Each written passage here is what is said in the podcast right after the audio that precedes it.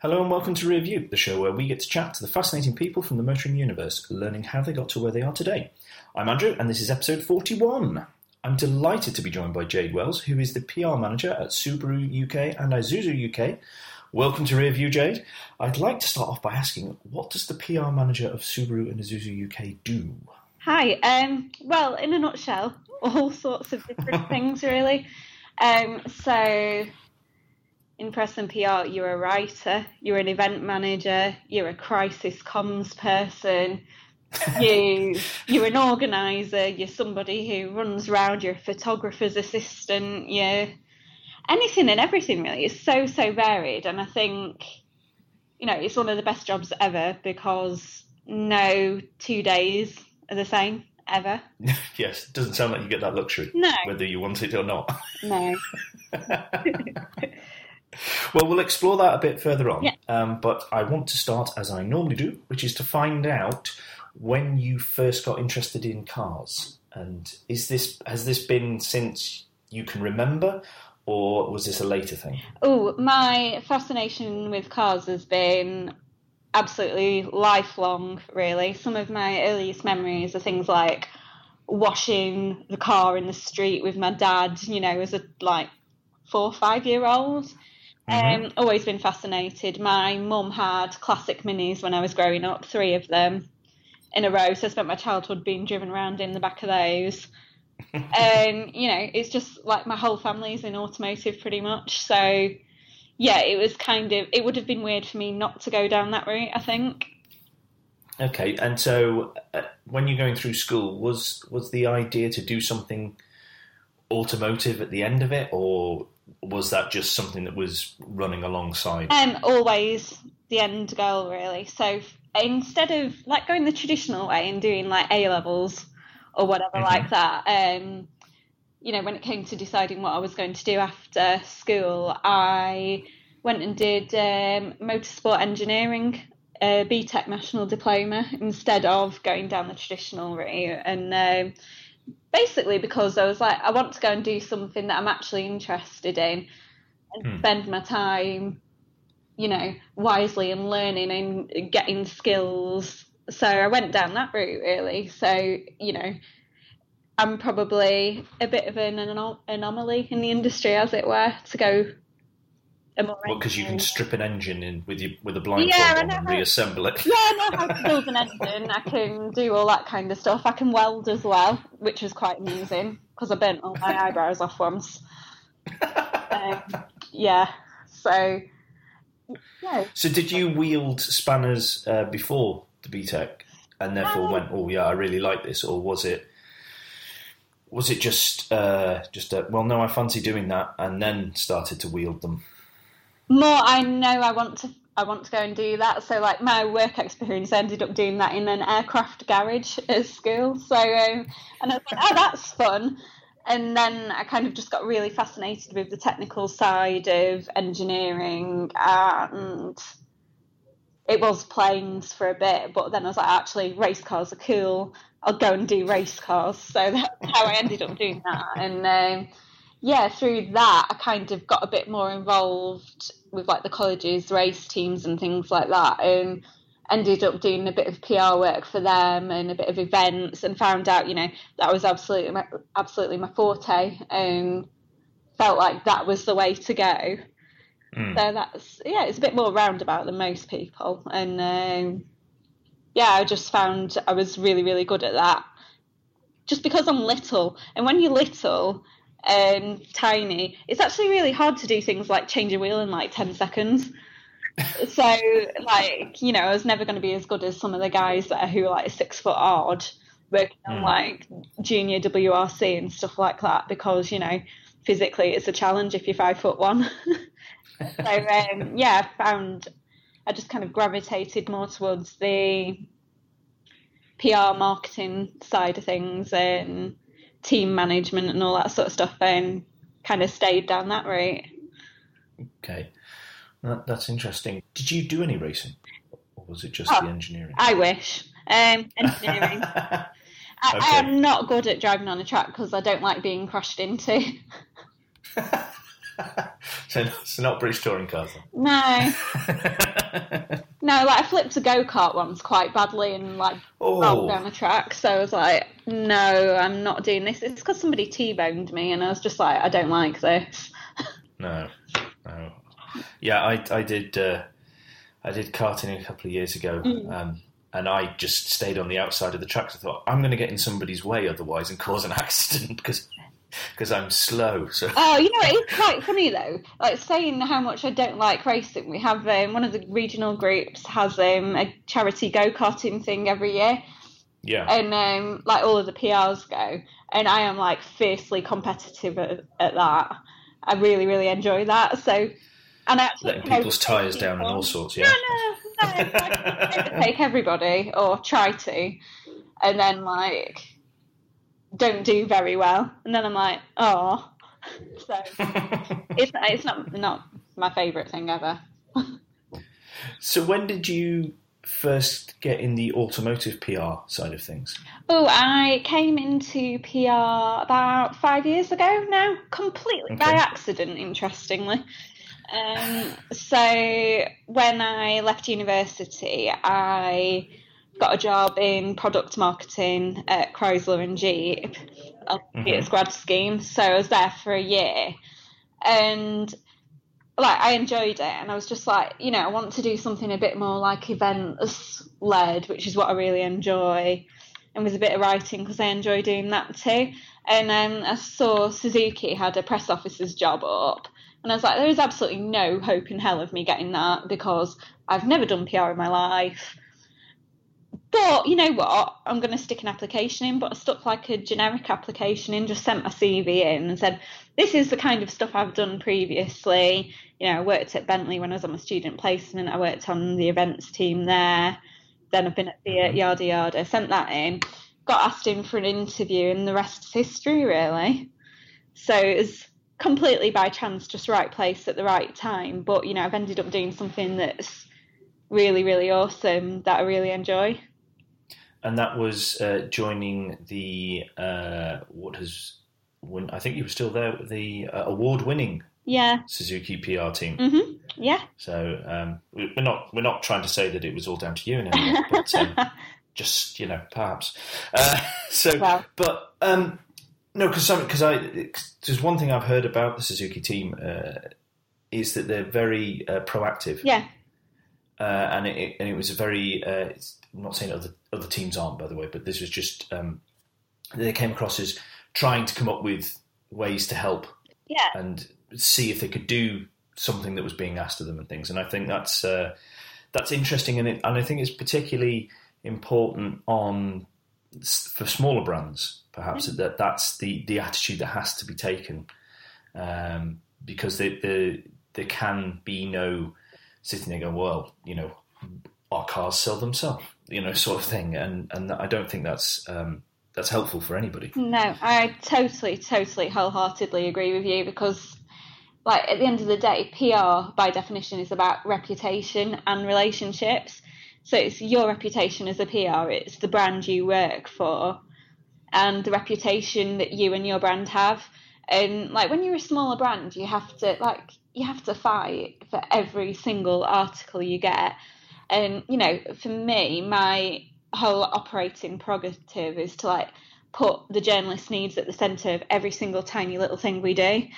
Because you know it needs to be as easy for you guys to do your jobs. And i'm there to Mhm. help a journalist do their job and produce their articles and you know feature my brand whether that's like a pickup or whether it's a BRZ for example you know.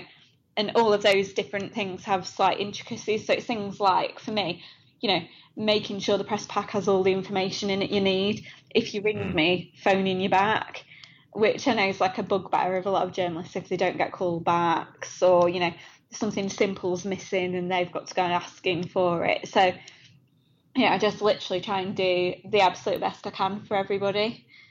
Um, Yeah. and you know, try and come up with things that are a little bit different or that you know particularly show my brand's strengths, for example Yeah. rather than just Yeah. doing a generic on road drive and that's it. Like, you know, if it's a Subaru launch and it's an SUV, there's always going to be some pretty tricky off roading in there because it's why people buy Subaru.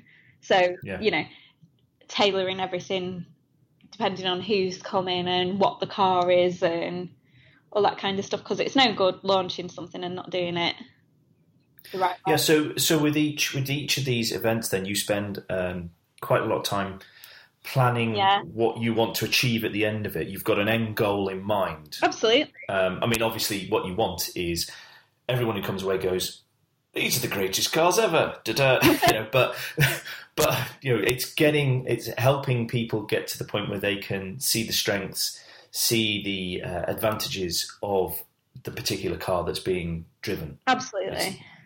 And, and so, how long does uh, would it normally take you to to plan such an event? Ooh, so it can be anything from like six months upwards to nine months, even longer. Wow. So, you know, you recently came and joined us on the Isuzu D-Max launch, which happened Mm. in April.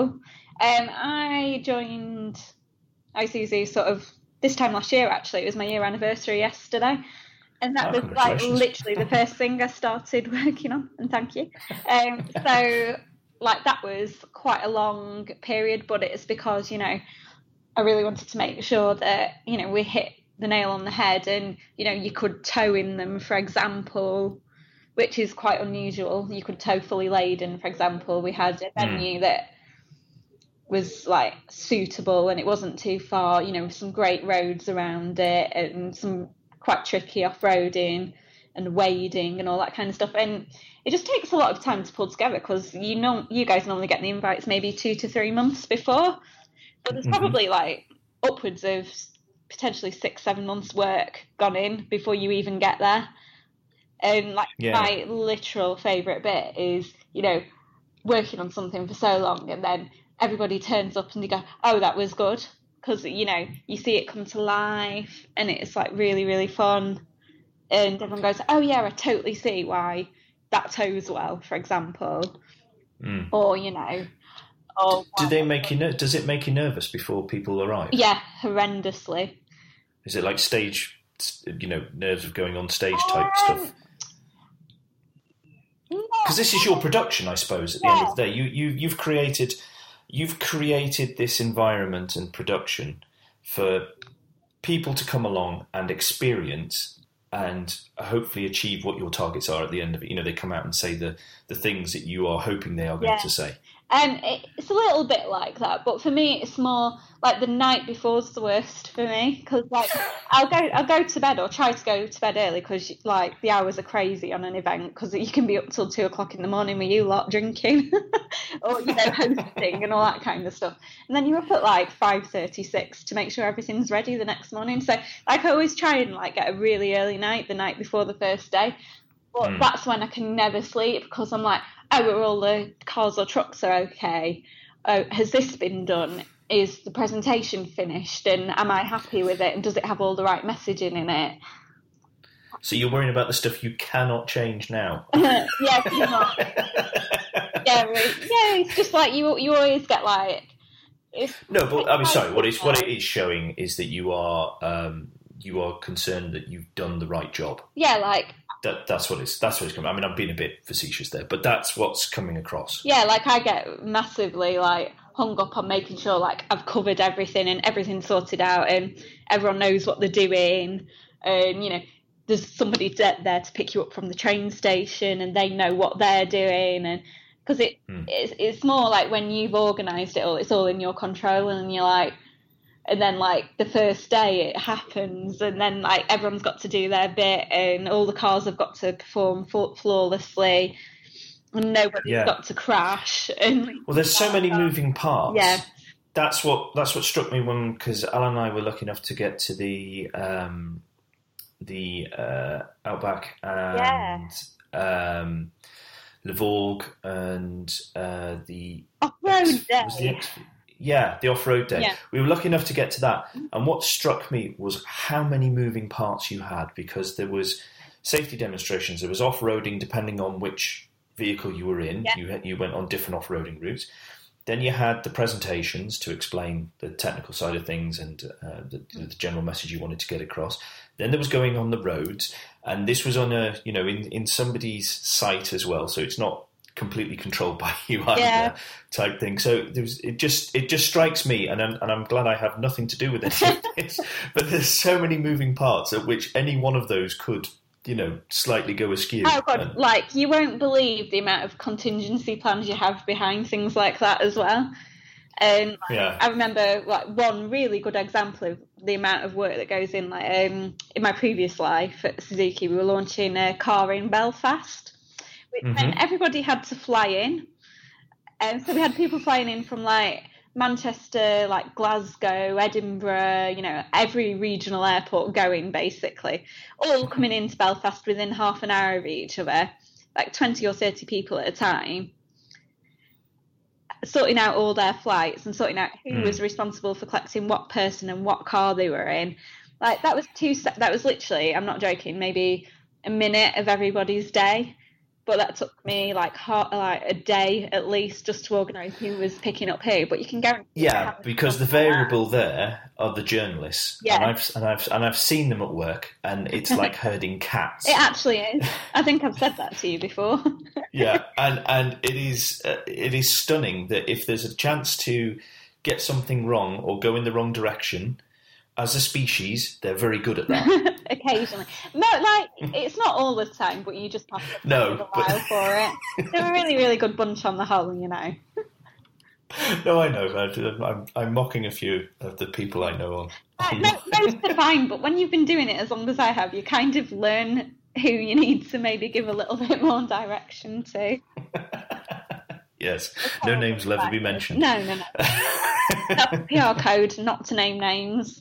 No, what goes on PR stays on PR. Pretty much. Yeah.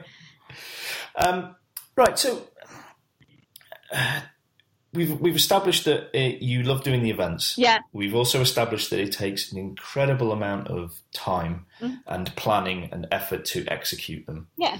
Um, and then you get to the end of it, and you know, hopefully the message is being put out there by people uh, that, that is the message you wanted to get across. Um, what? How do you, if I don't, and I don't know if this has ever happened mm. to you, hmm. but how do you uh, deal with a report that isn't what you were hoping for, or if somebody's got the wrong end of the stick, or if they're they're not they're not being positive? How how as a PR person do you react to that? Do you speak to the people to try and clarify things? Do you? I mean, obviously you've gone and kicked a bin or something, but uh, um, how, what's what's the sort of way you would deal with that? Um, you know what? That's like one of the hardest parts of the job. Sometimes, you know, if somebody's like completely got the wrong end of the stick, but you know, I kind of try and make sure it doesn't get to that by you know making sure I spend time with everybody on the event or you know make sure they've got all the information they need if they're having a loan, for example. Mm-hmm. So I try and make sure that you know everything we give is really accurate and easy to understand and clear. But it's mm. like for me personally, if somebody writes a review and you know they've given consideration to their opinion and written it in a way and they said I don't like this because of X Y Z, then that's fair enough. It's any journalist's right and it's editorial integrity for them to write what they think. As long as they can back it up. Yeah, that's that's that that's yeah. that. Yeah, I mean, I, I think that's that's fair. That's fair because um, you know not everybody's going to have exactly the same opinion on something because with cars they are quite they can or they should give out an emotional reaction as well. Absolutely. So you're never going to get exactly the same review. Um, but if um, and that and I, I agree with you there that it, somebody should be allowed to say what they think as long as they can back it up with uh, facts or making it clear that this is their opinion and why. Yeah. Um, and the thing is, so, once it's in print or online, the damage is done because people have read it. Mm. So you want to kind of, you know, make sure as much as possible everyone understands before they write things. Because um, it's just really, really tricky sometimes. You know, if someone's got completely the wrong end of the stick. But like I've I've said to a couple of people before, if they've come on a launch and gone, uh, I've gone hold off writing your review, let me give you a car for a week and see how Mm. you get on doing day to day things because like I think that's where our cars really excel a lot of the time. You know when you're doing things with them and you live with it for a couple of weeks and then you go when it's gone you're like oh my god I really miss it because Yeah, it's it's tricky to get everything myself. across in an hour, isn't it? Yeah, it really is, and Oh, like so- I'm still going through that myself because like I had a Levorg as my company car, and I've gone to a BRZ now. And you know what? I really, really miss the Levorg. Like genuinely, I love my BRZ, but I'm like, oh, when it's raining, I can drive 20 miles an hour faster than everybody else. Well, Alan, Alan, uh, there was one of the shows uh, where he was at the Levorg BRZ day, and Alan Yeah. was a, a very big fan of of the Levorg. Uh, and without making this too too gushing, because uh, you know we're British and we, we can't accept that too much. no. But uh, it does seem one of the few cars that crosses over and meets both Alan and my needs. Yeah, And there's not many cars out there that can do that. Um, so that's that's quite a trick. I mean, yeah, that's that's a very niche market. yeah. No, That if we if we're going to call it the the Alan and Andrew niche. um, but yeah, so uh, and, that- and that's good to know. That's good to hear that you like the cars that you're um, representing. Yeah, for me, well. for me, because I like cars so much, I don't think I could go and work for a brand whose cars I didn't like. Because it'd be seen through straight away. Because all you guys know me really well, and you know I genuinely like cars. so Yeah. it, you know, it, it would be something I'd really struggle with. So like you know, it has to be for me. Like you know, it has to be somewhere that you know I'm really invested in because it, it being a PR is a hell of a bind and a commitment because of all the crazy hours you work and all the travelling you do and everything like that. So you have to genuinely be really, really passionate and invested and believe in what you're doing. Mm. Or you know, that might not be the case for everybody, but it really is for me. So, what do you think then makes uh, a good PR person? Ooh, now that's a good question. That really is a good question. Um, I think it's willing to go the extra mile.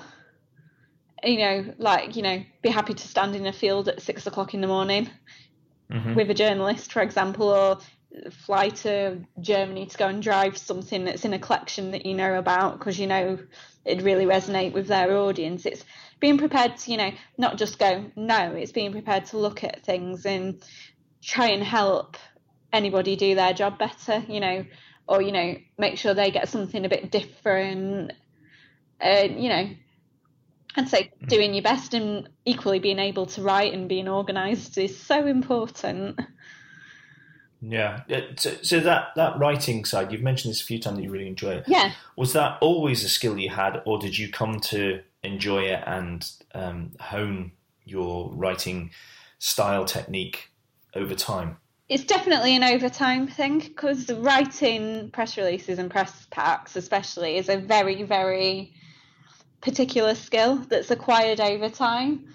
'Cause I remember the first time I ever wrote a press release, and I was like, "Oh my god, this is so tricky." Because you want to keep it as short as possible, but pack the information in and include everything that's relevant for a media person Yeah. um, and bear their, bear them in mind when you're writing it.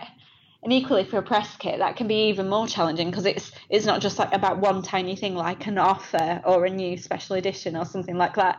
It's about an entire car, so it can be about the design, the engine, the four-wheel drive system, the interior, the like you know in-car tech, the drivability, the chassis, spring rates on suspension. It can cover every single one of those things. I mean, I was writing a bit about um, thermodynamic efficiencies last week, As one does. yeah, like I tweeted about it. I was like, "Oh my god, I've got a press kit to write in two days." Oh my god! But I managed. But it, it's just something you acquire over time, I think. And yeah, I'd say like I write reasonably well now. I think, um, and yeah, I just Do you ha- do you have to be disciplined with your time? Oh god, yeah. I have to go and lock myself in a room or like work at home if I'm writing something really, really involved that I need to focus in focusing on. And you know, do you give yourself deadlines then? Do you say, right, I've, I've got to get this done by this date Yeah. because everything else in my calendar happens after? Yeah, and this I is do. the window I've got. Yeah, I do. Like, because quite often, like I'm, as you know, like I'm here, there, and everywhere, like pretty Yeah. much all of the time. So it might be that I've got a window of like a week or less, and then you know it's got to go for like review from like the product guys and like marketing director and all that kind of stuff. So it takes a little bit longer sometimes, and you're like, right, okay, so I know I need it for this event, and the press pack's got to go and be artworks and go to print, for example, maybe three weeks before the event. So I need everyone to come back to me two weeks before that. So like I work backwards from the date I know I need it, yes, And I- very sensible. and I allow myself like probably a little bit more time than I think, and I normally get it done quicker. Mhm. Normally, well, you mentioned they're talking about the tech. Yeah. I, I mean, uh, uh, stepping to one side, uh, how Subaru is a, an engineering firm, um, but with the increase in, and I'm going to be careful in my wording here, driver assistance yeah. uh, technology, how uh, how com- well not complicated is it making your job, but how has that changed things? Are you having to learn about? Um, I mean, you you must have. You've got the advantage of having an engineering background, so you you understand technology, you understand engineering, uh, but this sort of the, the new computer tech, really, a lot of it is. How has that changed what you produce? Oh, in terms of editorial or writing, Yeah, Um, yeah. Not massively, because for me, I just treat it as another piece of tech with another series of systems behind it. Mhm. So, like, we have internally, anyway, just like my experience, like, we have loads of documentation showing all the really technical side of how things work. But for me, it's just like an, another technology that I need to learn about and explain and demonstrate to journalists. And we're lucky that Mhm. we we've got a demonstration for our driver assisted technology in particular. Yes. Yeah, which everybody quite enjoyed. And we have and well, I did the second time. I didn't the first time. we're getting some of those more some more of those um, really fancy model cars that basically do the same thing as well. Yeah. So um, Oh yeah, yeah. like that's a really useful demonstration for me to go right this is basically what it does Yeah. um but yeah like we've got all sorts of stuff training wise and technical wise that i can just lift and adapt as necessary so for me it's like just an extra piece of tech on top of what we have already so, Has it been tricky though to get the the message across, or to to see the message being got out by the journalists though? Because this, I've I read some places, and this is not this. I'm not saying hmm. this is a Subaru thing, but I'm just I, I read some places, and I see what's how stuff is being reported. And I go, well, that's not right though. yeah You're you're implying something that isn't true yeah or isn't exactly how it is. I mean, ha- does that make it trickier? Because you know, it, the, a lot of the uh, merchant journalists have, have been in the game for a long time, uh, and they're very experienced. They're very good writers. They're very good, you know, video or whatever. But this this we've had a, a big influx of s- assistance and safety technology in a short, relatively short space of time in Yeah. the industry. Um, how tr- how tricky do you feel it is to get that across to people that they can understand it and then therefore translate it for their their audience? I think it all comes back to clarity again and being like, this is the system, Mm. this is what it does, this fits into the whole wider debate on autonomous driving in such and such a way. It Yeah. does this, it doesn't do that. And like even doing like workshops on it. Yeah, I mean, I, f- I found uh, when again when we were at that off roading day, the, the model thing was brilliant. Yeah. Uh, and then going and sitting in a car where we were asked to drive at a wall Yeah. effectively. Yeah, I will. and everything worked. You should go. I completely understand what this does now, and I understand. And there was a couple of other little setups in it that showed other capabilities of the system. Yeah. I, I fully understand what this is doing now and what it is for, Yeah. and and it was easy enough for us to then chat about it later on the podcast. Yeah. Um, so yeah, uh, okay, I can see, I can see. But again, I think that, that showing and doing, and like, mm. what better way to understand something by going and having an experience of it? And like for me, especially, like that's how I learn by going and doing and trying different things out. And you know, we basically felt that that was a really, really good way to demonstrate and show and let everybody experience it, and then everyone can go, "Oh, right, yeah, that's exactly what it does." I can get that. I can see that. If someone was interested in join, trying to do PR yeah. or getting into the field of PR, what advice would you give them? I mean, you've explained what you think a good PR person needs to have. What advice would you give them, though? Experience. Get as much as you can, and try and do.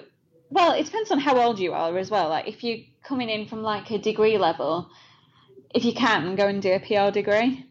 But it's not essential because I don't have a PR degree and I'm an all right PR. So, um, like I did business and then in motorsport management and logistics, you know, that couldn't be more different if you tried.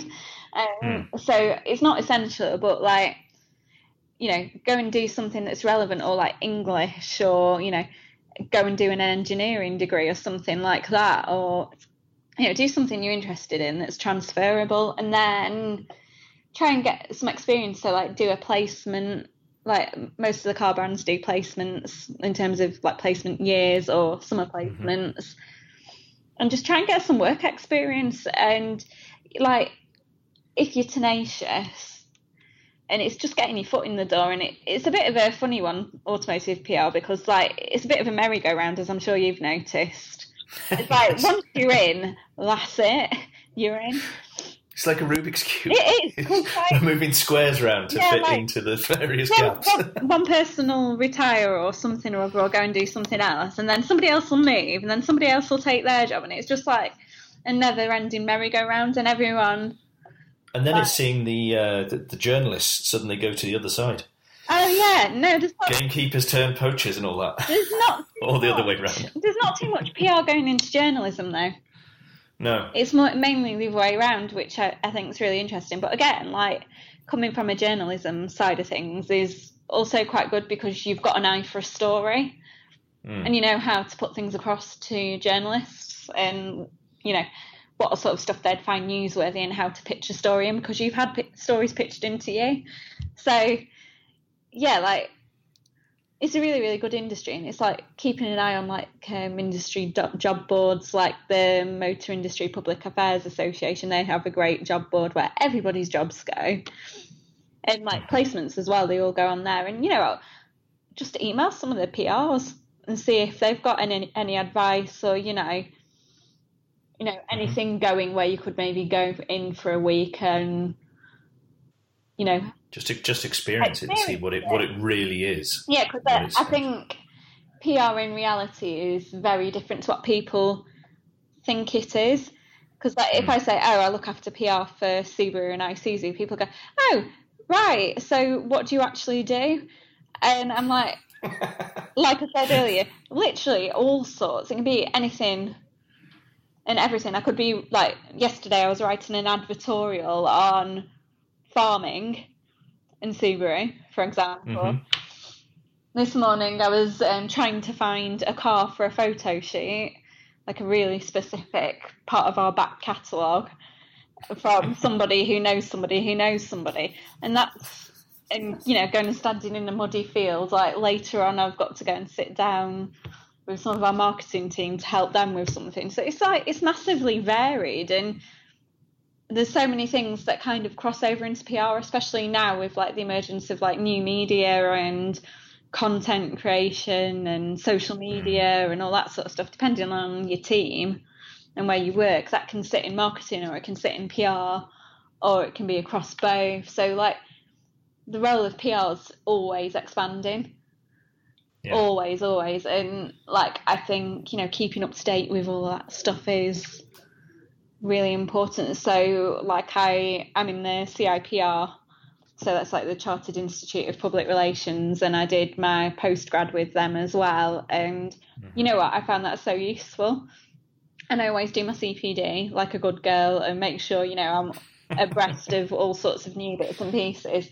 But you know, since I've been in PR, it's massively changed over the maybe the past two three years. that Right. there's just more and more to do, and more and more journalists, and more and more cars.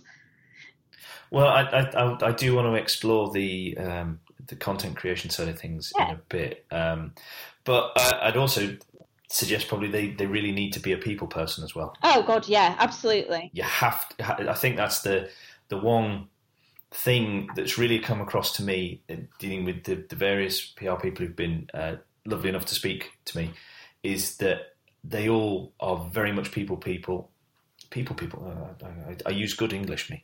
Um, I do too. They- I say like loads. It's northern. um, so that they've got the, the need to enjoy talking to people, being around people, and helping people. Yeah, I can't believe I didn't touch on that one, but like I think it's different when that's just you naturally. Uh, You probably Yeah. won't see it because Yeah. you're you're just doing that. yeah, like I don't mind. Like you know, I'll quite happily like I get people ringing me up for a chat all day long, and I'm like, yeah, it's part of my job to do that. But you know, I'm more than happy to do it, or go out for dinner with people, or go and grab a coffee with somebody. But you you have to do that because a lot of getting coverage for your brands, especially in my case, particularly, a lot of the stuff I've secured recently has been like over a coffee or a chat or a sandwich or something. Mm. And you know, There's building relationships. yeah, it's it's massively relationships, and it's all about being friendly with people. And you know, if you hate people, you can't be a PR. you need to you need to be willing to you know be out there and be there to chat to people and be happy and on it at all times. You can't be Mm. going, oh, I'm really tired, because you know that's not going to get you. Because that'll be what people remember. They'll forget Yeah. the the other times when you know you've helped them out and all the rest of it. Yeah, yeah, it, it is. It's relationships. Ninety percent of the job, I'd say. Okay, what do you think then? And um, I'm coming back to. I've, I've got a theme here. Yeah. Um, because I'm I'm trying to understand this. You see, this is what it's all about. Is I'm very. Uh, I was going to say nosy, but I've been told by someone else to say inquisitive. It's a better word for it. Uh, I'm very inquisitive. But what do you think makes a good PR campaign? Ooh, I think it's something that captures people's imaginations. Okay. So you know, something that's really clear, easy to understand, and just absolutely gets the point of that product across in a creative way that's memorable. Okay. Yeah, I can see that. I can see that. Right, I think this is a good time Mm. for us to discuss your car history. Ha, Okay. Uh, when did you pass your test? I passed my test about eight weeks after my 17th birthday. First go. Excellent. Pleased to hear it. First go, three minors. I was chuffed with that. I thought it was going to fail. But Oh, but doesn't everybody? yeah, she made me do a parallel park on top of a massive hill in Blackpool. And I was like, I literally hate you. You're Well, really. fair dues for finding the one hill in Blackpool. Oh, God, it's like massive. It's like right in the centre of town as well. And I was just like, oh my God, I've totally failed here. but I hadn't, so that was all right. So, what was the car you first drove after passing? Um, well, technically, I had a car before I passed, you know, me being me and everything. Mm. So I had a bright red Citroen Saxo Oh, for four weeks. I decided it was rubbish because it basically didn't break. It was like breaking on milk bottle tops or something. oh dear. So that that lasted four weeks, and I said to my dad, "This is rubbish. I don't want this anymore." So that went, and I bought a Ford Ka. So that was my first proper car. Ah, and that, how many? How long did you keep that for? And did it have a hard life? It had a hard life being a motorsport student, definitely. Like the boys used in my class, they, were, they used to be so horrible. They'd do things like take the aerial off the roof and run off with it, and you know leave it up on bricks in the car park and all sorts of stuff like that. Hold the japes. Yeah, well, like I was the only girl in my class, so like standard really. Um, Mm. Yeah, so I had that for probably about two and a half years. Okay. They're not massively long. And then what did you move on to? Uh, I had a Frog Eye Nissan Micra. it, was- it was cheap and it was better than but it was anything was better than my Ford Ka. It's a bit of like a rose tinted glasses car that Ford Ka because I absolutely loved it but I hated it as well and I look back on my time with it very fondly. But my mum and like my fiance and everybody were always very quick to remind me how much I hated that car. yeah, but we all like our, our first car, and it's one of those you never go back. You should never ever go back. No. because I've seen a few people on Twitter going, "Oh, this is my first car. I might get another one of those." I'm thinking, No. no, I, I don't want to go back to that Let it because be a happy it, will never be the same Let for it be starters. happy. Yeah, it, you never you can't go through the. sa- It was it was great because of what you were doing at the time, and you can't go back to that Yeah. time because life has changed, and now we have things like responsibilities and things like that. Yeah. Very boring adult stuff. Yeah. So, Yeah, very boring. So how- stuff. how long did you keep the uh, the Micra? Uh, about mm, another couple of years, I think. Um, Mhm. Yeah, and then it started doing horrendous things like accelerating on its own, and then all the like lambda sensor packed up in it, and all the emissions system went haywire on it. And I was Ooh. like, this is going to cost more to replace than the car's actually worth now. so I part X'd it in. I basically bodge fixed it and part X'd it in for a Nissan Juke, which I had All right. about a year and a half. Again, it was cheap and it was about all I could have afforded on my grad wage. so um, I had that for I don't know a couple of years, and then I went into the glorious world of company cars and being able to have whatever your brand, well, makes. So um, yeah, like I joined Suzuki, so I had a succession of Swift Sports. Oh, I, I really have a hankering to drive one of those. I've never Oh. driven one. Oh, you're missing out. The blinking fantastic little cars. It does look cracking fun, and to be fair, the reviews that are written about it seem to back that up. Yeah, you know what? You know, they're like they're really tiny, so they're easy to park everywhere. Mm. The nippy as, like you can chuck them round, you can fit stuff in them. And yeah, they're great. They're just really, really, really good cars. Like genuinely, I absolutely loved mine, which is why I had like three back to back. So yeah, I had those, and then obviously I joined Subaru, and then I got a Levorg. Mm. So I had Which we've established you're quite quite fond of. I of. was very fond of that, mainly because like I drive like 50 miles to work every day, so I'm on the motorway. That was really really comfortable. And if you're like roaring up behind somebody who's driving far too slow, it's got a great big air scoop on the front of it, and people just jumped out of your way, and it was brilliant. Which is why I genuinely really love that car, and it you know, you could just I could fit my bike in the back, I could fit like enough kit for going away for a week and you know it's just great really really mm. fun. And as i said you can drive a lot quicker than anybody else if it's raining in it because of the four-wheel drive system so it's absolutely daunting. And then like when i joined i was like i want a BRZ i want a BRZ i want a BRZ and they caved and said i can have one so that's what i have now and i've had it about two and a half months. Yes, just in time to put all your gardening equipment in the back. Oh yeah like y- it's amazing Surprisingly practical. You can fit in one of those. I can fit my road bike in the boot with the wheels off. I fitted um, like a week's worth of stuff for Goodwood in there. Like I just like my suitcase just fitted in, Yeah. like through the opening, and then it was like about half of the boot or something. So they're a lot more practical than you would think they are, and they're like a really really good cruiser for like driving for a long distance as well Mhm. and really chuckable on a B road too. So like it kind of ticks all of my boxes. So Excellent. you know, I'm, I'm really I am like under no illusions as to how lucky I am to have something like that to drive around in. Yeah. So I'm like, yay! But I've probably only got maybe five months in it before I have to get another car because I drive too much.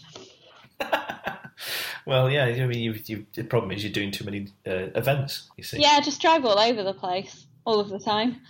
I drive everywhere because I don't like getting the train. Uh, I do not blame you. Yeah. You have to be with the public then. Well, it's not like I, I can come and go when I want then, and I can listen to music Yeah. and chill out, and Yeah. not have to sit next to some person who who's like slobbering all over, sleeping on themselves or whatever like that. So yes, quite. Yeah. Well, that that's um, apart from your Micra. Oh, I'll tell you what, I did miss out. I missed out my MG. Okay, that, what MG? mine. Um, yeah, I have an MG midget, a 1969 with chrome Oh, bumpers. right. Yeah, but that's perpetually broken, so that's why I forgot that. So you, you experienced the full joy of owning an MG. Yeah, well, like, I absolutely love it. It's beautiful, but like, it's very, very temperamental. Again, like, it doesn't stop. Actually, like, Adam Tudor Lane took some pictures of it for me, and Mm. he was like, "I'm never getting in that again" because I scared him because it wouldn't stop. He's gonna kill me for telling you that. But um, yeah, that was actually really, really funny. Um, and yeah, you know, it's beautiful, but like literally, it just needs to go to the garage every other week. Oh, that's that probably gets a bit dull after a while. Yeah, because like you can guarantee every time it's like a six hundred pound bill as well. They've just got the invoice blank Yeah, with, the like, bit, with the number at the bottom already. Literally, they just put different items in. Yeah, it might be like um, distributor cap. Um, I paid sixty pound for an alternator belt because they don't make the alternator belt for it anymore. It right. was like, oh, what? For a belt, they're like five quid. Honestly. But like, I'd never get rid of it though because I re- like I did put it up for sale, but I was just like didn't try very hard because I really didn't want to get rid of it. Excellent. Uh, Oh. dear. Yeah, but no, that's that's a good list of good list of cars apart from the Micra. Yeah, well, that Uh, was but we we all understand. We've all got. We've all had to to bite the bullet. We've all had to go in a direction that finances have allowed it, us. it was better than the car because every time you drove the car, it was like driving in a bathtub and your feet were wet all the time because it Oh, leaked. okay. So it was like have something, have a Micra for a year or so, that and have dry feet or have soggy feet every day. So okay.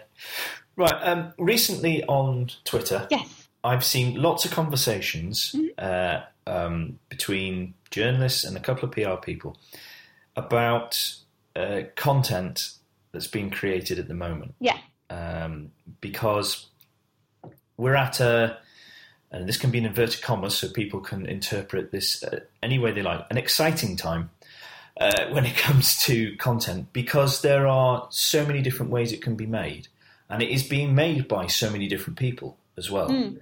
Um, I, I think, I mean, it's something that Apple is really pushing in their adverts for their iPhone. Is you can be a content creator, you can make stuff for other people to enjoy. Um, what's what's your view on um, all this at the moment? That do you do you like the fact that there is so many options for for a con- I'm asking as a consumer at the moment, not as not not as a PR. Do you do you enjoy the fact there are so many different um, avenues to go down?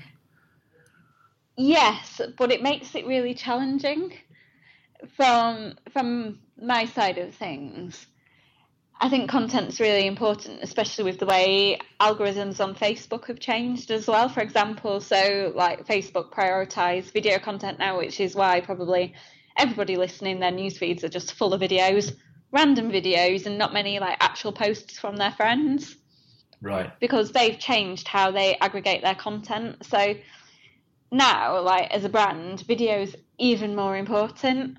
So mm-hmm. like you've got the brand side of it in terms of like creating content that resonates with your audience or that's designed to hit strategic goals like increasing awareness of a product or you know showing somebody what it's like to live with it or you know Mm. encouraging them to go and book a test drive for example but then you've got the other side of it like the journalistic side where you've got people coming to you to ask for a car because they've got a YouTube channel Mm. or something like that. And it, it's really, really hard because you get ones where, like, you know, they're genuinely, like, really awesome and, you know, really, really big following or, you know, really specific following for a particular type of car, which is great. But then you get a lot of people, or I do anyway, you know, asking for a, a car with not really like a particular audience that sits well for me. Mm. So it, it's really, really challenging. And I think there's so many people doing it, like the differentiation points are narrowing Yeah. as well. Yeah. So, like, content's good, but like there has to be a value and a point and a purpose. Well, yeah, I mean, because at the, at the end of the day, the you know anyone who comes along and asks you for a car or something like that, or to to, to try and work with you, it costs you money as Yeah. a business. Yeah, like And, and these things are not cheap, and and people need to appreciate that. Which perhaps the people who've done created like a free WordPress site or just started a YouTube channel and then go, oh, gives us this, please, um, or maybe not even say please, uh, because I'm I'm I'm Ace is effectively the sort of things you can see being asked Yeah. and, and how it's being put across. It it it does it needs to be well, my opinion. Sorry, my opinion is it need both pe- both sides need to work together on it. This is this is where you're collaborating, um, but it needs to you if you're going to approach someone, you need to do it in a way that they get something. They've got to get a good good ROI on this. Yeah. there, there, there has to be because otherwise, the the what's the point? And it's not someone being rude or anything. It's it's just a, a you know it's quite a basic. This is a business. We have to make money, uh, and therefore to make money we have to hit. We you know the PR team are doing X, Y, and Z to help achieve that. yeah, Uh, and you know your what you're requesting does not fit with that. So you know this isn't a, isn't a possibility. Um, yeah. It, so, so do you have to judge each one independently, or do you each approach? Or I'm not saying you ignore certain parts of the media creation, but it, it, do you favour some on rather than others? Um, I personally take every single one individually. Mhm. So you can imagine, like, I get oh, a couple hundred a month at least. And, like, I'd say, you know, if you're going to be contacting somebody to ask to create content or whatever like that, you know, make it easy for them to understand why your outlet's good for them or, you know, or what the value is or where your differentiation points are because sometimes you get like case in point i won't name names. I had an email last week and it was like can i have a wrx sti please for my blog? Right. And it's like you know you know help me out here. Give me your stats. Send me what your audience splits like you know what their particular interests are why your content's proving particularly engaging and resonating with that audience. Mm. and it's like you know that it it costs a lot of money to send a car out and you have to justify everything you do and it's all part of a wider strategy which Yeah. is not always the understanding that like like I do uh, pretty much every other PR office will do like you have a particular strategy for each car in terms of like the type of content you want to be receiving the type of outlets you want to target where you want your cars to be seen in the car Yeah. community and outside of that and like if it doesn't if that particular request doesn't necessarily fit you might be like mm, well i can't really do that but i'd be happy for you to have this or no sometimes so it, it, Mm. it's always a massive challenge for prs i mean like there's a, there's been quite a few comments on across across twitter from various prs being like if you're going to send me a note asking for a car don't have 10 readers because you're not going to get a £40,000 car. For example, was one I saw recently. And I was like, well, yeah, quite right. But there's not the understanding there necessarily sometimes that, you know, it's a business relationship and it's a professional relationship and it's a transaction because it's like the brand are giving you a car. It's not a car to drive around in for a week and you know go on holiday with or whatever like that. It's for you to write editorial on or produce a video on or whatever like that, and that's the exchange. Yeah, I mean that the, what what what happens in that week is the mechanism for you to be able to produce something that's of use to them. Yeah, exactly. Um, you know, it, it's you know, it's not there's a car. Thanks very much. That, that's the end of that. You know, Yeah. that's not how it works. It's not like you've gone and hired a car. No, exactly. No, but some some people like that does happen sometimes. Hmm. You do hear of it happening, and you know, like it. But you develop a very well attuned sense for what's appropriate and what's not after a few years. Yeah, Yeah, yeah, really because one of the um, phrases I've seen bandied about a lot is uh, influencers, Mm, which has um, met with quite a bit of scorn Yeah. in the corner of the internet that I I sit and watch, corner of the Uh, but also misunderstanding and, and not really understanding what is meant by an influencer. yeah, Do you know what? Uh, or have you got a uh, definition of what an influencer is? kind of. Like, I think influencers are really tricky, especially in automotive, for one, um, Mm. because like it's such a hard. There's such a hardcore of journalists, and it's new and it's a bit different, and it's not necessarily seen in the same way by those in the profession. Yeah. But like for me, an influencer is somebody who has direct influence or an audience that resonates with the people I'm trying to talk to. hmm So it might be like somebody who's like an outdoors blogger or something like that. And you know, their readers index particularly well with like outback owners, for example hmm or you know the type of customer set who would be looking to buy one. So for me, that might be a relevant avenue to go down. Yeah. Yeah. But yeah, it like but then you have influencers like fashion bloggers or whatever like that. Well, that's that's that's an interesting one because I can see why uh, manufacturers and brands speak to different markets, and and I think that's one of the uh, the things that perhaps not all the automotive. It's not so much the journalists so much, but maybe the the older generation Yeah, seem to struggle with is that um, manufacturers now have this ability to speak to such a wide audience because of the capability, because of all the different mediums Yeah. out there, and and how everybody's plugged in all the time, basically. Yeah. That uh, they they go to a motoring journalist for a particular reason, but they will go to a fashion blogger for another reason, or they'll go to a musician for another reason, or they'll go to I don't know, um, like uh, an explorer for another reason. You know, th- there's there's parti- you going to them for particular needs and wants. yeah, absolutely. Uh, and I think sometimes seeing some of the comments, they do does sometimes get a little bit silly, you know, or, or family bloggers and stuff like that. Yeah, Um, you know, the, these people have got. I mean, I follow quite a lot of uh, family bloggers under another um, ID, and uh, these people are, are followed by you know ten to twenty to thirty thousand people. Uh, other parenting bloggers and stuff like that, and the power of Mumsnet is phenomenal. Really, absolutely. And um, scary sometimes, Yeah. but it is phenomenal because uh, you know it's to get the message across. And us talking about how it corners at sixty mile an hour and you know torque vectoring and things like that is not appropriate to uh, a dad who's going.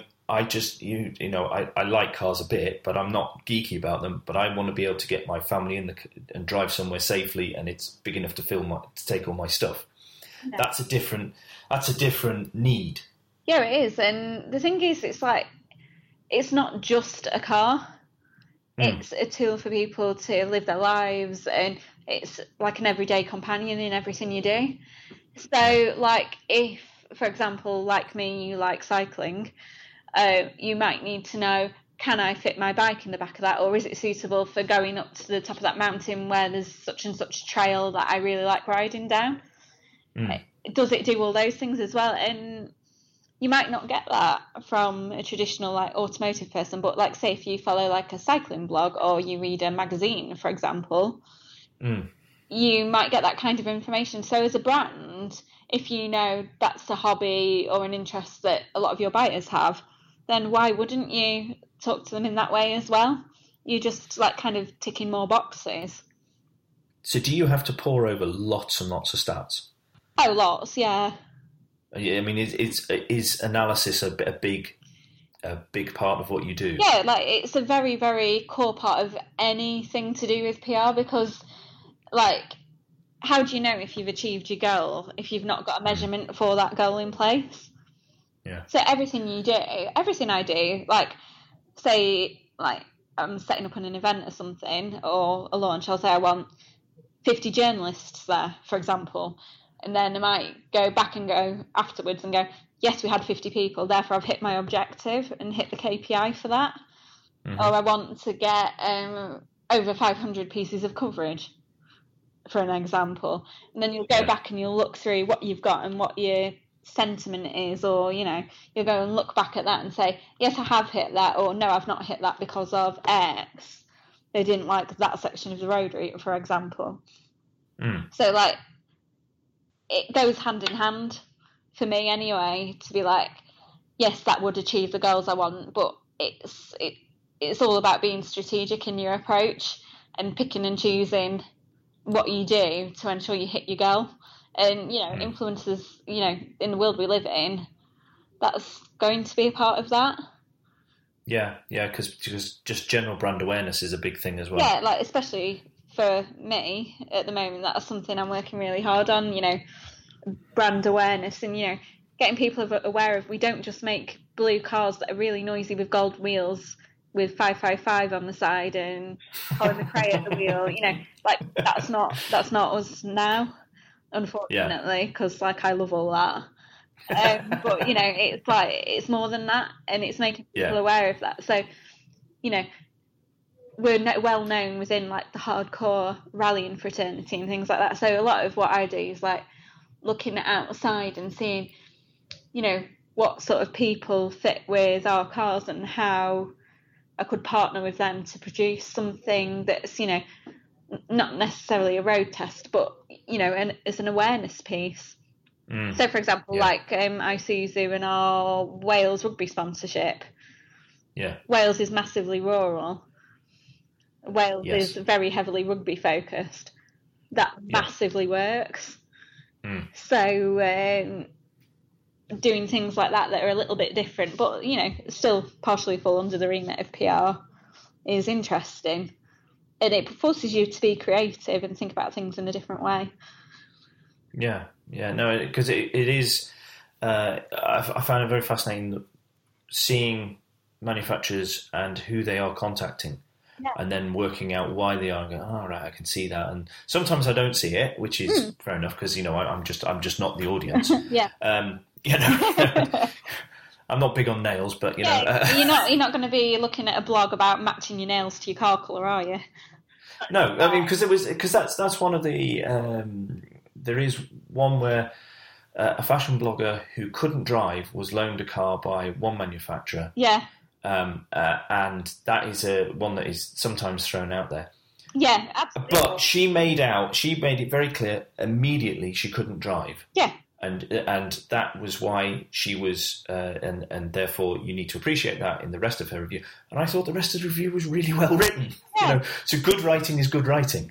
yeah, exactly. And there's an audience there, and the reason that was probably done was because her readers probably really index well with that particular brand's car they yeah. were pushing.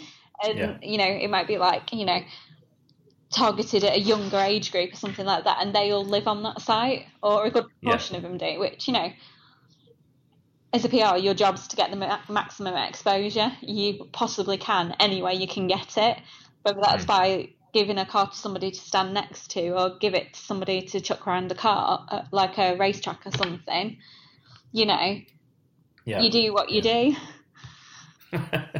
yes. Yeah, because like I've done all sorts of bonkers stuff recently, like, and you know, like it, it's all come off reasonably well, I think. So you know, it, it's just you you do what you think's best, and you kind of you do develop a feel for what will work and what won't. Mm. But it, yeah, that, that's experience, experience testing and everything. Uh, but it's being given the freedom to be able to test.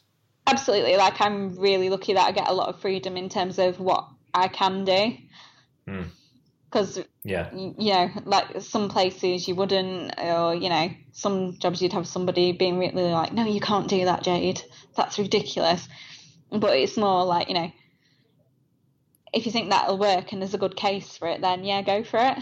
Well, that's it. It's a case of justifying it, yeah. and then going back and reviewing it afterwards and saying, it did work because it achieved X, Y, Z, or it didn't work. So we know that for next time. So therefore, we won't. You know, why didn't it work? And it's all the.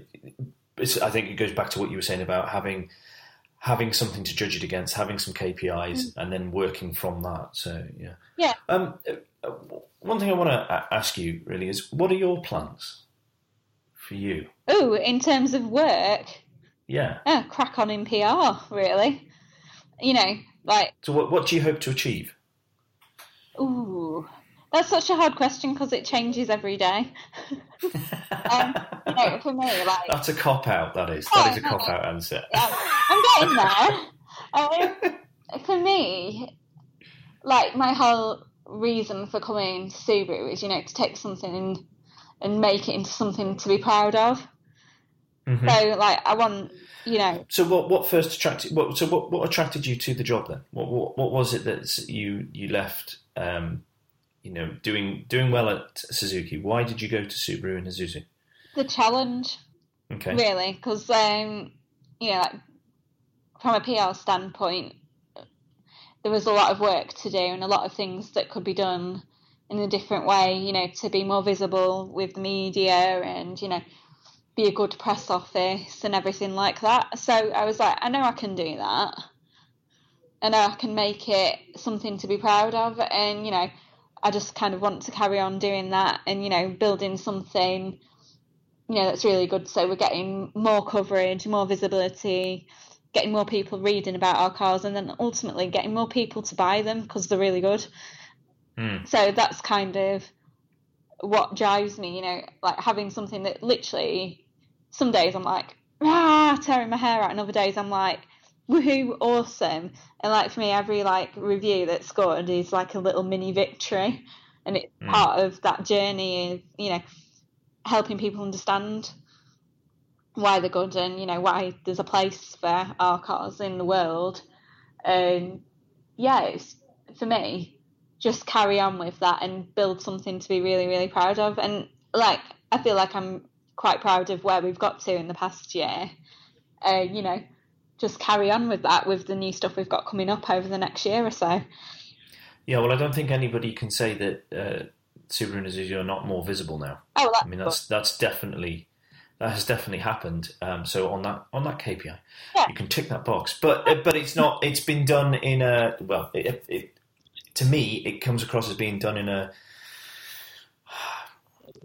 in a uh, uh, sounds so naff, but in a good way. You yeah. know, it's not been oh just uh, throw a car at any old person or you know put the get the car associated with something that's totally unrelated. You know, it's been done with it, has been thought out. It appears it's been thought out and carefully uh, planned. That oh wait, well this is this is actually suitable for our vehicle or this this particular car or our brand, yeah. and, and just done that way. And um, you know, from that point of view, uh, again as an outsider, and again, I will stop being complimentary soon because you know we're British, but. Uh, but you know we can't do that for too long. Yeah. before we have to have a go.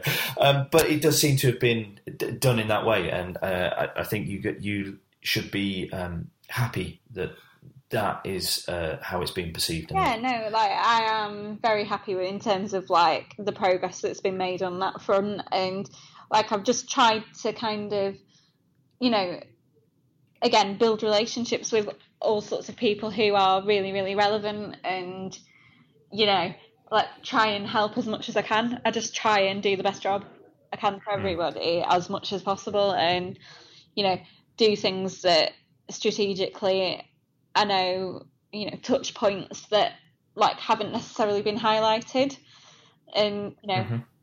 like really like demonstrate and show like that Subaru cars are great off road, for example. So hence the mad off road event in the middle of Storm Angus or whatever it was. You know, right? Yes, it's very good of you to uh, to channel the weather for that. Event. Yeah, that could have gone disastrously wrong though because we were on road tires and that like really shocked everybody. Yes, I, w- I was quite ballsy because I was like, "We're we're doing it on road tires," and they're like, "Are you sure?" And it's like, "Yeah, we're doing it on road tires. It'll do it on road tires."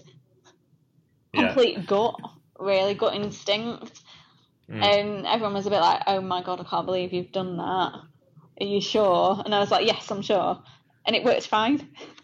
So Yeah. um, yeah, but yeah, just try to kind of you know be strategic with what we do and take like a proper structured approach, and everything we do has a reason. Mm. Yeah, and I think that's I think that's uh, another thing. If anybody uh, was was considering PR, is that it, it it's not just a it's it, it's not a frivolous thing. It, things need to be planned out. Yeah. Uh, you need you you need to consider them. You consider why, the what fors, and the hows, and, and plan it and work to the plan Yeah, uh, as much as you can. I mean, you've got to be adaptable, but it's it, it is not just a case of well, we wake up this morning uh, today we'll get you know to, to, we'll talk to florists or anything like that. It's not. It's not. That's not what happened. No, not at all. But equally, some of the best things that come off are like really last minute hmm sometimes. Or, you know. Well, you don't get a chance to overanalyze. Yeah, is what saying? Yeah, or just like something that's like a completely bonkers idea that somebody's come up with at a magazine or something, or like a like a blog or something like that, and you go, actually, yeah, that's really cool.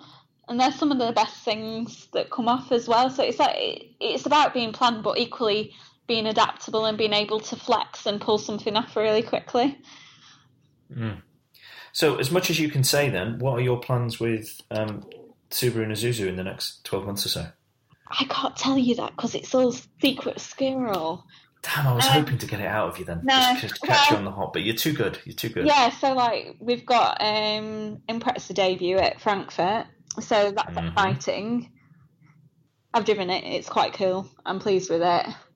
So um, yeah, that was if- you know your uh, your car company car is going to run out in a few months. Yeah. It, it's not going to happen to coincide with the arrival of. Um, no, well, I don't know. Actually, it might do. Depends on how much I drive it. Now goes to furiously check calendars Uh, and. it might coincide with XV potentially because everyone knows we've got that coming up as well. Mhm. Um, so yeah, they're the main bits and pieces for us. So like you will get to see a bit more of me this year with actual new things, which is exciting. Yeah, no, because uh, yeah, it, it, it was um, again. I'm being complimentary, and I'm very sorry, but it was interesting when at the event everybody was seemed very energized and very uh, positive Yeah. about the brand. Yeah, you know what? It's so nice. because you lot know stuff in the background that we can't um, yet. yeah. So that was that. That's that's good to see that everyone was happy and positive in the place they're working in. Yeah, absolutely. I mean, it, you know, when you when you know it's coming and you know there's things that are good and you know new stuff, it just like you're like, ah, and it's almost like your little baby to deliver, almost. and you're like, you know, you're like carrying it for months and months and working really hard to grow it and make it into something special, and then bang, it's here and it's out Yeah. in the world, and you're like, go on, people buy it or whatever, you know. Yeah. It's it's really really funny, and the bit I love is like when you're driving down the street, you know, just like driving somewhere like on the motorway, and you see somebody in one, Mhm. and like I always want to go and stop them and be like, "What made you buy that? Did you read the review or something? Because if you did, I'm taking your details and getting you to email me that. yes, You know, excellent. You're you're not allowed to go on a road trip then, no. or you have to do it on your own. To be fair, I got stopped by a bloke in a petrol station with a BRZ the other week. In my BRZ, Alright. I was just like, you know, like filling my car up as you do. Mm. And uh, he, he stopped me and he was like, oh, like, oh, it's nice to see somebody else driving one. I was like, well, it's my company car. And he's like, yeah, I've just bought mine because I read a wicked review online somewhere. Mm. And I went to the dealer and I bought one and I was like, wicked. That's exactly what we want. Yeah, exactly what I want. So I took his details and he sent me an email. And I was like, excellent. here, guys, look, somebody who bought one. Yay. KPI, Yeah, exactly. the, probably the ultimate. Yeah, no, it was really nice. It was really nice to see. It's nice to see people like that really passionate about what they've bought and Mm. really enjoying the cars. And they're like, "Oh, I hadn't even thought of that until I'd seen a review or something." And it's Yeah. nice. It gives you a lot of satisfaction. Mm, Oh, it does me anyway. Good. Right, I think this is the time to come on to the quickfire Yeah. questions to, to round out this chat because uh, I don't want to take up all your day. Um, Yeah, and time. I will. Uh, I will start out with the one I always do, and that is what currently excites you about the motoring world. Ooh, electric vehicles in particular. Because Okay, that's an interesting choice. yeah, because they're instant torque and a proper laugh. hmm So for somebody who quite like And that is not something that always gets reported. yeah, no, they're wicked. Like one of my favourite cars I've ever driven was a Renault Twizy. Oh, I really want to go in one of those. Oh, those. they're awesome. They're really, really fun. And I was like, Alan got to go in one at the uh, SMMT day a couple of year, a couple of years ago, yeah, and his in his video is him just going "Yay!" basically. Yeah, they're awesome. Really, really Wow. fun. Okay, so then what worries you about the motoring world? Diesel, particularly people's perception of that, and you know Yes. acceptance that you know a lot of brands are stopping doing diesel generally in the industry. And seeing how people deal with that, is the market going to drop off massively? Are they not going to want to buy petrol cars? Are they going to want to go and buy something completely different? You know, it's going to be quite a big step change. Mm. And, you know, it's something to consider and be aware of. And, like, I don't think, you know, the whole truth behind diesel and, you know, petrol and other powertrains, I think, like, sometimes it's not been reported fairly because it's been reported by outlets who aren't automotive and it's scaremongered people. Yes. So yeah, I think that's like something I'm always keeping a really, really close eye on. No, that is something definitely Alan and I have talked about. Is the uh, the groundswell of anti-diesel? Yeah. Uh, a lot of it through poor reporting. Yeah. Um, a lot of it forgetting how uh, we were encouraged to go down the diesel route by governments Mm. in the past, uh, and um, you know how the information about them is not new. No, We've always known this. It's just people have chosen to ignore it until it becomes until The- now, and it's become a massive political hot potato almost.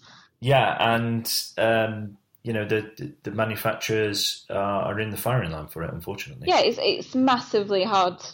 It's a really, really tricky area as well, and you know, and people are just like, rah. Like we've had, um, we have our, an in-house call center, so we've had like people like ringing us up and going, I don't really want to buy a diesel because I'm not sure what's going to happen. And Yeah, that's not been helpful because the, you've got politicians Yeah, coming out and making comments or statements that are not necessarily the government's Yeah. idea, but people then go, "Well, hang on, it's, I'm going to get charged more for a diesel, or it's, it's going to become prohibitive for me to have a diesel because they'll put something in in 18 months, and my car'll still be in my cycle of owning that car." And yeah, it, it's it's really been handled badly from that point of view, and is it does not help uh, manufacturers. I mean, the, if you we review the uh, monthly new car registration figures, yeah, um, that is one of our one of our happy times when we get to go through color coded spreadsheets. Yeah. It makes Alan very happy anyway. Oh yeah, I like a And- good spreadsheet too. To be fair, and uh, we've noticed in the last few months that diesel has dropped off. Yeah, but there are many other there are many other things going on in in this country that maybe they're the things impacting that, and we don't know yet. Yeah. And and it, it all causes then it causes a cycle, doesn't it? yeah, it causes, and people are just like mm, not quite sure about it, and yeah, like a lot of people are going, I'll just buy petrol instead. Yeah, and for some people it is practical, but Yeah, it is not practical for everybody. Not for everybody, but you know, um, yeah, so that's something that I'm always keeping a close eye on at the moment. Okay. Um, what has been your favourite car to drive, and why was that? Can I have two Yes. or three? Okay, okay, can we cap it at three? Okay, yeah. So my favourite cars I've driven, like mine change a lot because I drive a lot of cars.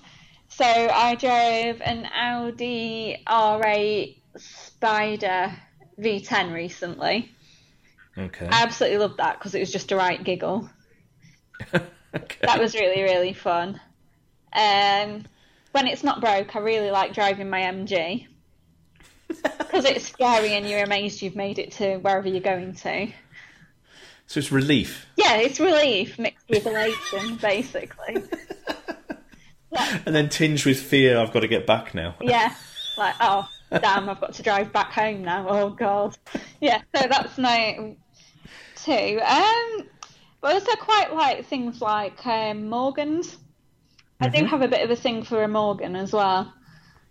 So yeah, So you like the act of actually driving? yeah, I'm very. mu- I absolutely love driving. I'm very much like into having a car that's fun to drive, especially since like I've been old enough and had money and been able to afford a fun car. So like, yeah, I think can probably say from like all the cars I've had, they've been fun ones. Okay. Yeah. All right. Well, well, then, what has been your least favourite car bracket S close bracket to drive and why? Um, probably my old Ford Ka because of the wet seat feet thing. yeah, nobody needs web toes. No, but no, yeah, that wasn't good. And yeah, so that's probably my least favourite. Okay. Yeah. All right. Uh, what car would you like to own next? Oh, a 911 Turbo. Okay. Do you want to think about that? No, no, I, really, I, I have like a bit of a thing for Porsches. I really, really like Porsches. Alan. Um, not that I was incredibly jealous of him at the SMT day, but he got to drive. Well, He got to drive a couple. They're just so pretty. The the the proper drivers' cars, and like I've just like lusted after one for quite a while now, and I'm like, oh, I really want one of those, but that's so much money, and I can't really have another car that's not the brand I work for, unfortunately. that you're not using. oh, although we do have another car in my house, but like I don't drive it because I don't like it. Okay. He'll, he'll tell me off for saying that, but I don't like it. It's a Giulietta Q- Quadrifoglio Verde. Don't like it. Ah. Okay. No. Right. Um, what is your favourite road to drive on? I've got one particular one, which is from Stokesley in the northeast down to Helmsley, and it's through the North Yorkshire Moors National Park. Mm-hmm. So that's really, really nice because I've done quite a few car launches up there over the years, so I know the road really well. And you can drive down it at basically at least national speed limit. Not that I'm advocating speeding or anything, but you can drive there and it's got lots of nice little turns on it that are on and off camber, so that's quite fun. Okay. That's one of my favourites. Excellent. Right, we've not had that one before, so that's good. Yeah. That's good. Um, what is the most pointless optional ex- extra you've had the misfortune to experience? Cooled cup holders. I did not know that was a thing. Yeah, it's a thing. Oh. I don't see Well- the point in that because we're in England and it's cold most of the time. Yeah, and it's, it's yeah. Are these in the front or the back? Uh, in the front, Oh, okay. Um, because it's not for your champagne because you'd be driving. yeah, exactly. Oh, I mean, I could see it in the back Yeah, but if you've like, got the fridge and stuff, but why? why? front? Like you could put your mug of tea in in it and accidentally press the button, and your tea would be undrinkable, and your drive to wherever you're going would be really miserable. Because I always do that if I'm in the car for more than an hour. I normally make a cup of tea and take it with me because, like, that's so stereotypically British. as any as any grown up would. Yeah, like I always take a cup mug of tea with me. It's like a bit of a running joke. Always. Okay, then penultimate question: Who do you think I should talk to after you? I think motoring journalist Phil Huff would be quite interesting. He is on the list. Is he? He is on the Awesome. list. Um, the thing is, I've got to arrange to meet him. That's that's the tricky bit Oh. because I am not able to leave the house at the moment. Um, Oh, dear. the day job is so busy that we uh, it's tricky to get out. But yes, he's definitely on the list. Yeah, I think I think he'd be fun. He has all sorts of funny stories about all of his massive collection of random cars from all over the place. Yes, You go yes, to his and house and he's got like cars strategically parked all over the village. really funny. I thought he'd done a bit of a cull recently, though. Eh, a little bit, but yeah, I think he's a top bloke and he's really, really interesting. So yeah, Okay, excellent. Uh, I will uh, work very hard to get near enough to him to, to ask him questions and go through this with him face to face. But uh, there are there are a few people who I will be hopefully meeting up post summer face to face to do this. So- exciting. Yes, yes. There's some. Uh, there's some. Well, I, I've got to say, everybody who's come on, I've really wanted to speak to. So you know, it's not been a. It's been great fun to do this um, because, like I say, you know, I, I I work from home a lot, so this gives me a chance to talk to an adult. Yeah, Um, yeah. I can talk to the cats when I work from home. Oh well, I've had to lock them out because there's one that if I start speaking, he, he starts mewing because he thinks I'm talking to him. Right. you saw my tweet this morning. Yeah. I had a cat raiding one of the drawers in my spare room. Yes. Yes. Oh, like I work from home Do and- love it when they do that. Yeah, they sit on. They do things like sit on the back of my office chair or like lie on my keyboard, and I'm like, uh, That's, that's not helping me. yeah, I'm like I'm supposed to be working. I. I I don't need three thousand Zs in this document. Yeah, and like they actually broke the keyboard on my laptop as well, which is um, really bad. Yes, explaining that one back. In. So what happened? Well, Well, um, my you won't believe my this. cat stood on it. Terrible. Okay, then. Um, just before I say thank you so much and we wrap this up, what are the best ways for people to follow what you do? Um, maybe get in touch, that sort of thing. Oh, so I'm on Twitter. So I have three because I'm so cool. So I have my like PR-ish one, which is at Jade underscore Wells underscore one, which is a bit of a mouthful. And then we also have like press office Twitter. So we have at Subaru UK PR and at Isuzu UK PR. I will have those uh, in the show notes so people can click on those and follow along.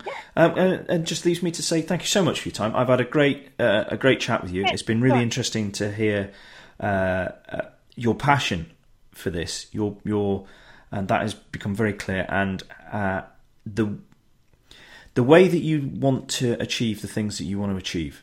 Uh, that's been really interesting to listen Yeah, to. Yeah, no, thank Um, you for asking me on. It was like a really nice pleasure because, to be honest, I don't think what I do is that interesting. but you know, Yeah, that's because you do it. Yeah. But uh, it, it's it's always to get it's always good to get uh, uh, a, a woman who is in Autocar's Great British Women in the Car Industry on. yeah, that like, I don't know how I managed that. That made me laugh. I was like, "What really?" I was like, "I'm not that good." But that but that is a I I, I think that's a great list. I mean. I get conflicted with that list actually, um, and I, I, did, I didn't want to do the the woman thing too much. But uh, on the one hand, it's shocking we sort of need that list. Yeah, it is. But on the other hand, I think it's awesome that we can celebrate and show everybody, you know, how diverse. It's not diverse enough, but how diverse the industry is, and and um, this is part of what I want to do with this show is to show all the different aspects that go in to make up the motion universe.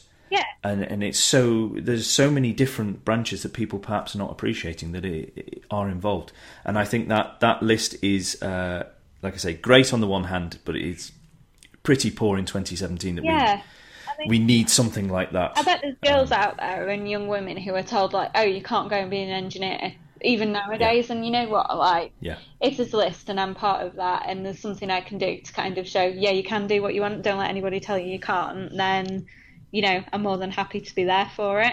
So, yeah, yeah. yeah. No, so congratulations, been on that, Oh, and uh, And thank you very, very much for having me on. no, not at all. So uh, I look forward to seeing you again sometime soon, Yeah. uh, and um, thanks a lot. Thank you very much.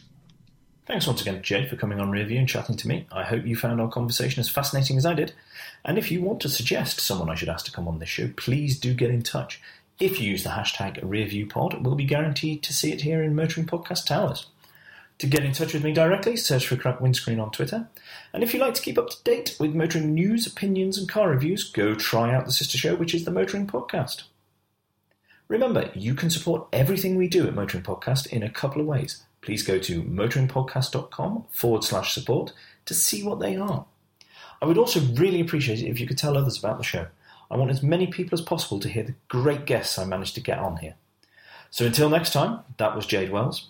I've been Andrew Clues, and safe motoring.